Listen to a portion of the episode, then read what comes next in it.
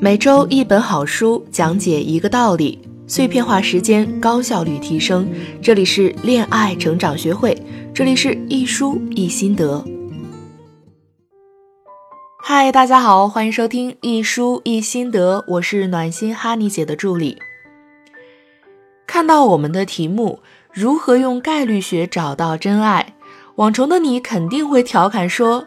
数学研究不了相声，难道能成功研究爱情不成？婚恋这么重要的人生大事，是能用简单的数学公式推导出来的吗？今天我要给你的答案是 yes。面容姣好、条件又好的优秀女性，往往会成为大龄剩女。你带一位颜值低于你的朋友同行，相亲成功的几率会大大提高。人们最好在计划结婚的年龄之前，恋爱时间超过预算时间的百分之三十七。这里的预算时间就是指你现在到预期结婚的时间。怎么操作会在后面举例子告诉大家。这些看着让人感觉有点匪夷所思的说法，却正是通过现实统计数据和数学实验分析之后得出的结论。之所以可以用数学来解释爱情，是因为恋爱说到底是一种选择。我们选择跟谁谈恋爱，基本决定了恋爱的成功率。选择意味着概率，而概率学呢是数学一门重要的学科。所以今天跟大家分享的这本书叫做《爱情数学》，它提供给我们一种洞察力，让我们女孩子们能够更理性的看待恋爱。这本书的作者汉娜·弗莱是伦敦大学高级空间分析中心的一位讲师，他致力于用数学模型来研究人类行为模式。在这本书里，作者用数学推算告诉我们找到真爱的概率有多大，遇到自己喜欢的人要不要主动出击，如何提高遇见 Mr. Right 的概率，恋爱多久后结婚才合适。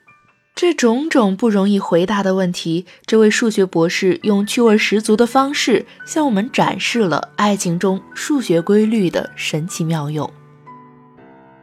下面，我们就从寻找爱情的过程、恋爱中的相处、什么时候确定关系或走进婚姻这三个不同的时间段，来跟大家说一说数学规律告诉了我们哪一些有意思的事儿。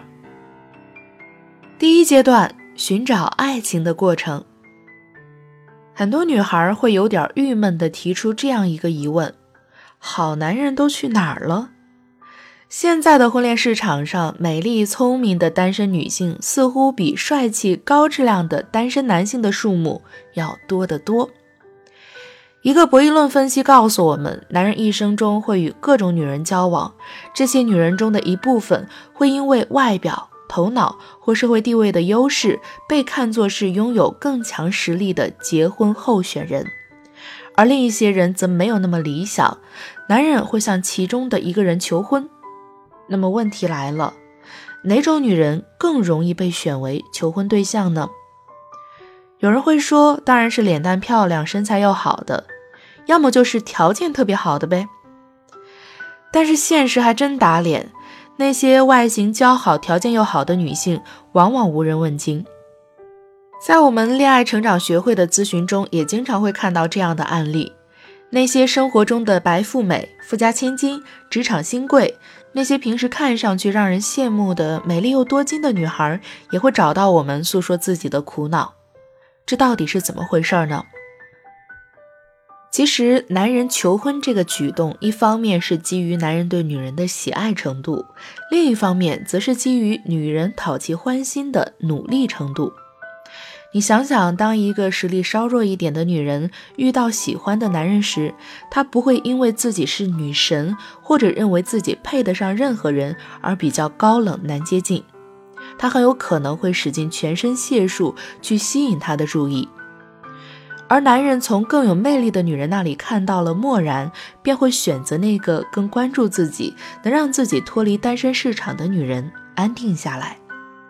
单独一个男人这样选择的话，好像没有什么问题。但是当这样的情形不断发生，便产生了前面说的结果：优质男人已经剩下不多了，而美丽聪明的女人还很多。他们在越来越小的池塘中钓鱼，于是形成了黄金单身汉悖论。这其中包含了非常清晰却看起来有些残酷的关键信息，就是不论你多优秀，如果你想要找到理想对象，就不能太骄傲。第二阶段，恋爱中的相处。假设你和一群单身朋友都在聚会中努力地寻找意中人，那么你应该稳坐钓鱼台，还是冒着被无情拒绝的风险，直接冲向理想目标呢？接近什么样的人才更有胜算呢？作者通过场景假设，通过数学上的盖尔沙普利算法。不管多少对男女存在于这个假设，推导的过程有多复杂，得出的结论都是一致的，那就是冒着被拒绝的风险主动追求对方的人，会比坐等被追求的人得到更好的结果。不论你想获得何种关系，主动出击都会令你收获颇丰。假如你能承受偶尔被拒绝的打击，你的主动终将得到回报。敢爱又会合时宜表达的女孩，往往才是爱情的赢家。喜欢的人变成了恋人，是不是就意味着以后的生活都一帆风顺，只有甜蜜幸福了呢？实际上，在恋爱之中，我们常常会遇到这样的事儿：你的交往对象答应会打电话给你，却没了动静；你的男友忘了你的生日，等等。谈一场好恋爱，远没有你想的那么简单。两个人在一起相处，总需要各种磨合。那么，在遇到这种情况的时候，是应该保持沉默，顺其自然，还是疯狂失控呢？作者推荐一种一报还一报的策略，把这一策略运用在恋爱世界中，就是四个简单的法则。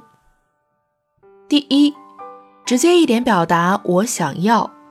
在恋爱中，操控性过强或爱耍手段，从长远来看都是行不通的。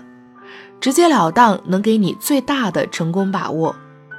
女生总喜欢让对方猜猜猜，其实远远不如清清楚楚地说明白自己想要什么。第二，要与人为善。这是非常简单的一条，也就是说，你在跟他相处的时候，不要总是挑他的毛病，需要多看他的优点，经常赞美他。第三，不要忍气吞声。如果有人对你不好，你要审时度势的做出相应的回击，但不要过火。这一点我们经常跟大家分享，你要有底线，有框架。其实就是因为没有原则的人总是被人欺负。你在交往的过程中，也不能因为爱他而事事的顺着对方，那只会把他惯坏了。第四，要懂得原谅，一旦惩罚了对方的不好行为，就要尽快的翻过这一页，重新回到合作状态。比如说，对方忘记了你的生日，放你鸽子等等，对方诚意道歉了，补偿了你，就不要抓住事情不放，每次吵架都翻旧账。不然你们的关系不会好。第三个阶段，什么时候确定关系或走进婚姻？大多数人早晚都要告别单身生活，但我们怎么知道是否真的找到了适合的人呢？每个人都知道，一方面要耐心等待对的人出现，另一方面要有远见的锁定目标，以防好的都被抢走。但是你如何在两者之间选择最适合的那个平衡点呢？有一个最优停止理论，可以为寻找适合你的人提供策略。就是年轻的时候，我们可以在恋爱上投入一些时间，慎重选择，认真体会，直到你熟悉恋爱市场的行情。这个阶段一旦过去，选择接下来出现的第一个比之前所遇到的都要好的人，那个人就是你的 Mr. Right。这个时机一般会出现在百分之三十七的时间节点。比如说，你二十岁开始谈恋爱，想要最晚三十五岁就定下来，那么你有十年的时间，百分之三十七，也就是大概五点五五年之后。那么你在二十六岁之前，要尽可能的多去接触不同类型的男孩，尝试做男女朋友也好，做好朋友也好。从他们对你的反应来看，你能大概知道自己在婚恋市场是一个怎样的位置，以及你想要找一个什么样的人。那么你在二十六岁之后，从之前的五年多的经验来看，一旦你遇到了一个比较满意的，基本上就可以跟他确定下来，走进婚姻了。尽管这个策略未必适合所有人，但它至少为你提供了找到最佳伴侣的一个思考和执行方式。如果你在二十多岁的时候接触的人不多，对自己能吸引什么样的人，或者什么样的人才适合你拿捏不准，你也可以来到我们恋爱成长学会，让我们经验丰富的情感咨询师来辅助你完成你的人生大事。由于时间关系，这本书就跟大家分享到这里。